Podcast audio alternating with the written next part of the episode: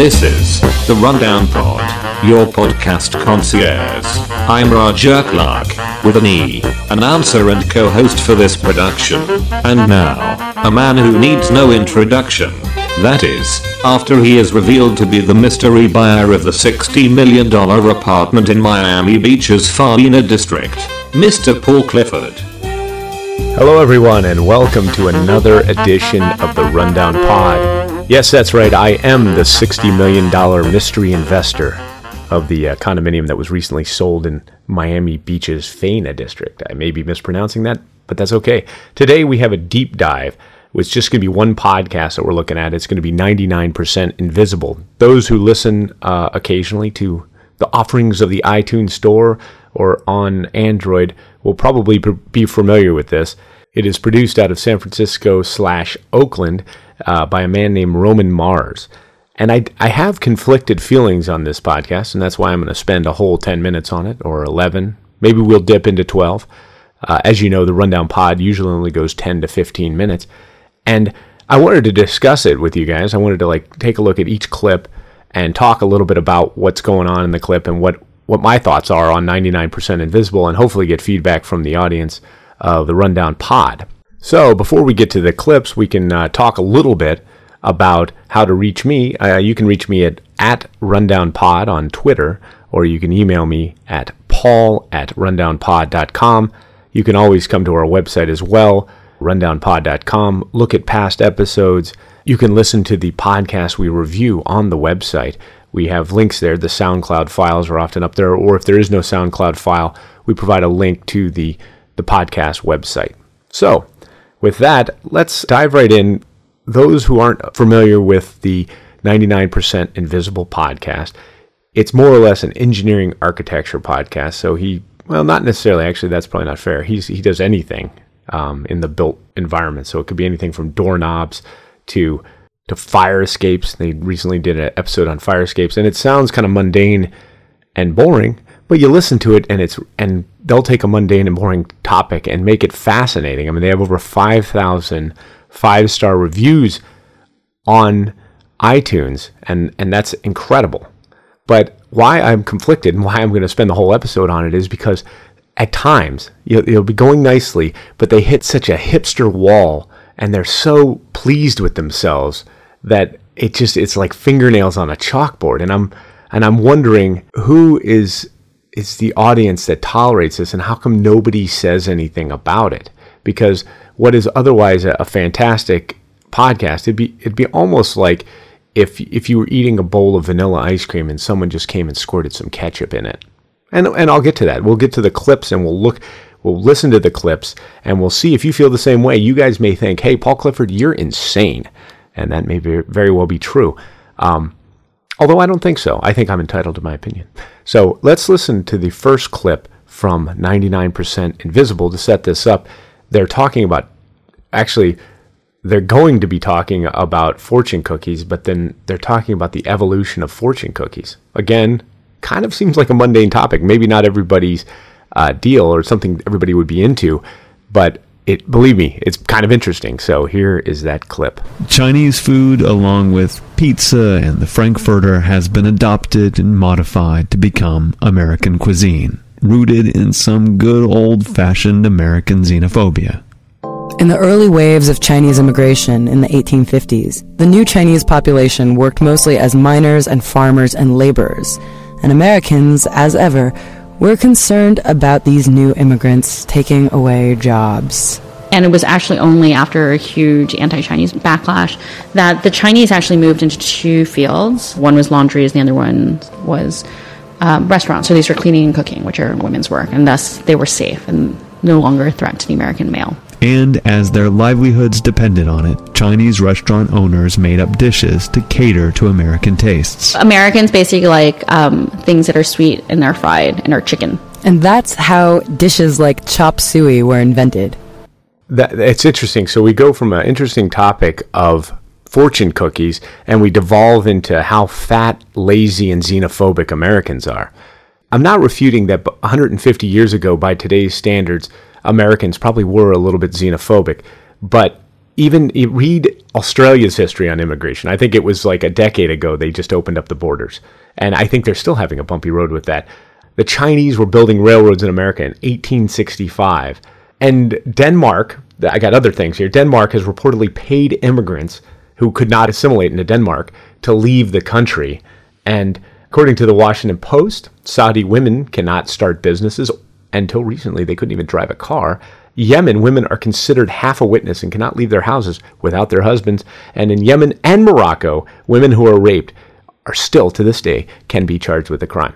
If we were xenophobic 150 years ago by allowing Chinese to immigrate and start businesses, but there were some barriers to entry into the banking sector, so they went into the service sector, this is the ketchup in the uh, vanilla ice cream. I'm happy to talk about fortune cookies and the evolution of for- fortune cookies, but when you start spicing in the fear of the American male in 1865 led to the Chinese going into dry cleaning, I don't know where you're going with this Roman Mars. Let's listen to uh, them continue about how the Chinese got back at us culinary wise. Chop suey, the name, actually means assorted pieces, like odds and ends. Oh, chop suey is the biggest culinary joke that one culture has ever played on another. Chop suey is not a real Chinese dish at all. It's as American as apple pie.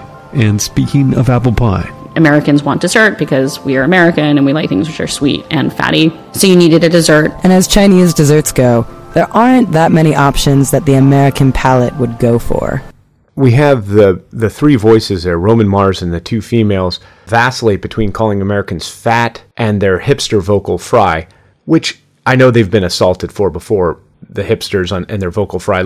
Google it if you don't know what vocal fry is. That the whole tenor of the thing is it's kind of like what are you getting at? It's like you had a bad day at work and you're yelling at your kids or something. Personally, I find it only annoying because what is an interesting topic, which is fortune cookies, let's stick with fortune cookies. If we want to talk about America's human rights failures, then let's do that in a complete way, not through sidelong jabs involving fatty foods. It's almost like a it's it's almost like a subtle religious kind of walk. It's a hipster liberal version of religion. And I and I just wanted to talk more about the xenophobia is Japan. This is according to the the Washington Post. In a country where uh, nationals favor a racially unique and homogenous society, the foreign population accounted for only 1.7% of the total population in 2010, according to the Organization for Economic Cooperation and Development. That could also be why Japan averages like three homicides a year. Actually, I think that's gun homicides to be uh, to be fair to Japan.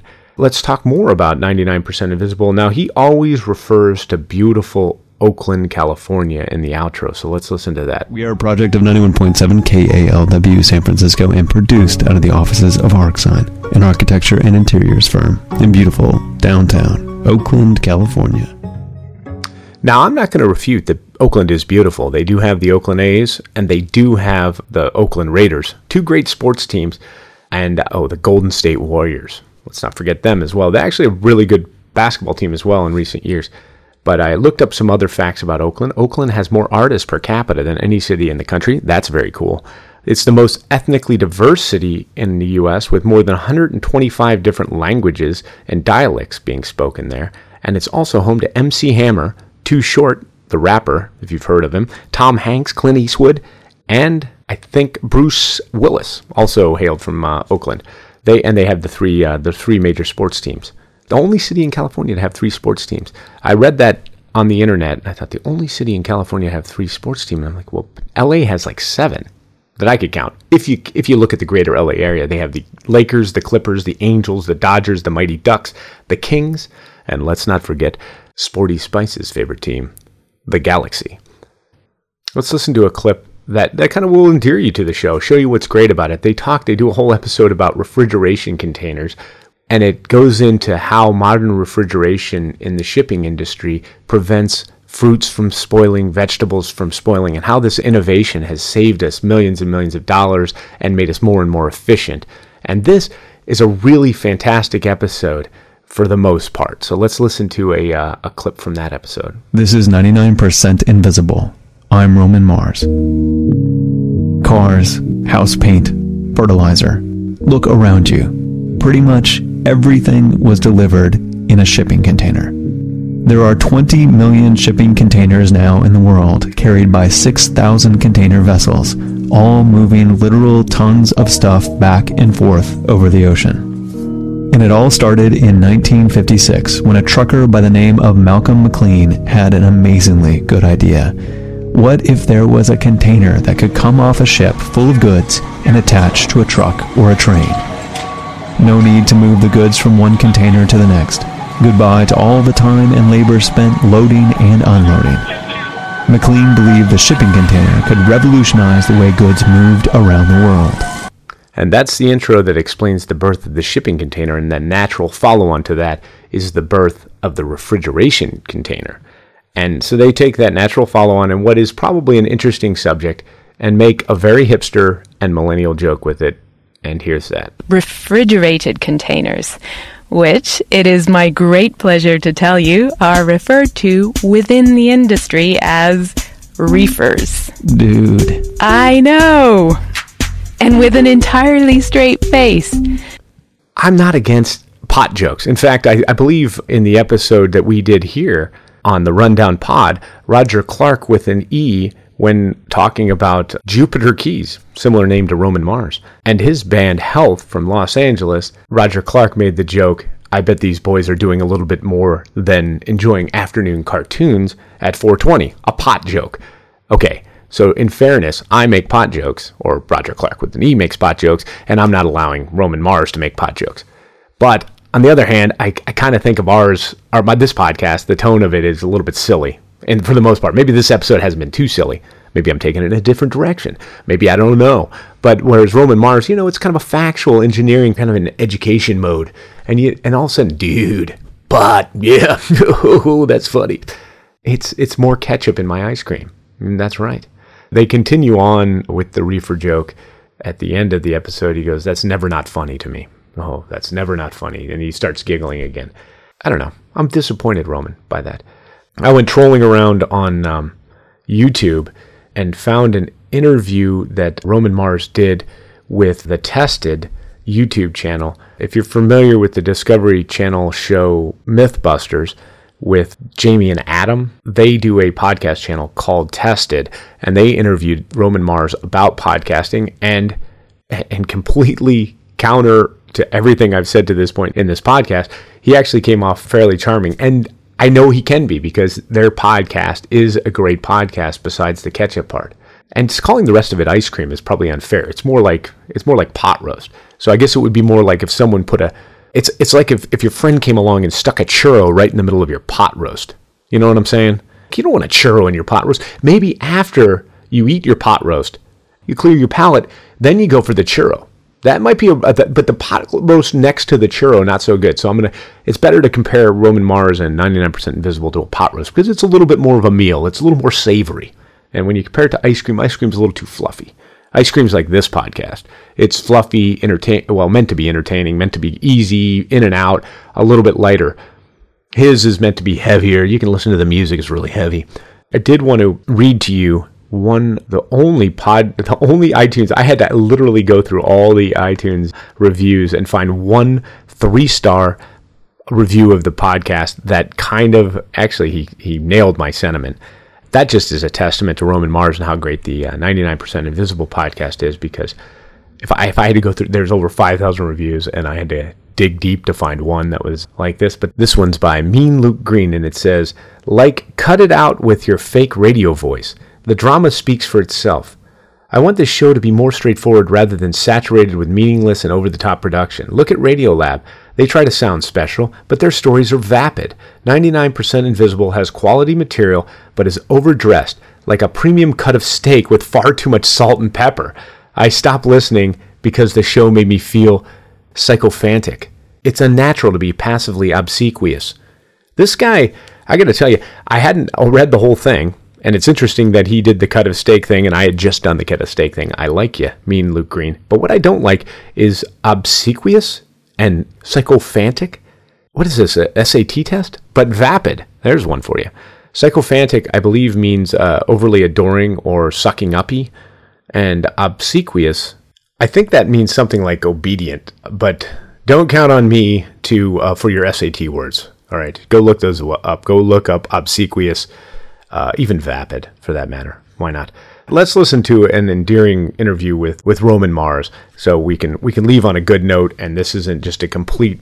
It actually really isn't that bad. I just kind of picked the lowlights and I feel bad for it, but not so much. Hopefully, you listen to it. Actually, you guys should go out there and listen to 99% Invisible and then tell me what you think. Maybe I was too hard on him. Maybe I was too easy on him. I don't know. Let me know. Came from radio. Can you give me a little bit about your background and, and where you came from? Sure. I was just one of those classic public radio fans who listened to five, six, seven hours of public radio a day. And there was like a way that people talked, the, the stories that were being told that just spoke to me. And they also, it was also really seductive to me. Like I felt like I could do it. It was, I mean, I, I was wrong. It took me years to do it right, but I felt like I could do it. And so I wrote every, to every internship, tried to get everything possible. I had no experience. And then KALW, public radio in San Francisco, allowed me to come in and, and be a volunteer producer and so that's where I started. And you brought your interest in design and architecture. So that's what the podcast is ostensibly about mm-hmm. um, the hidden world of design.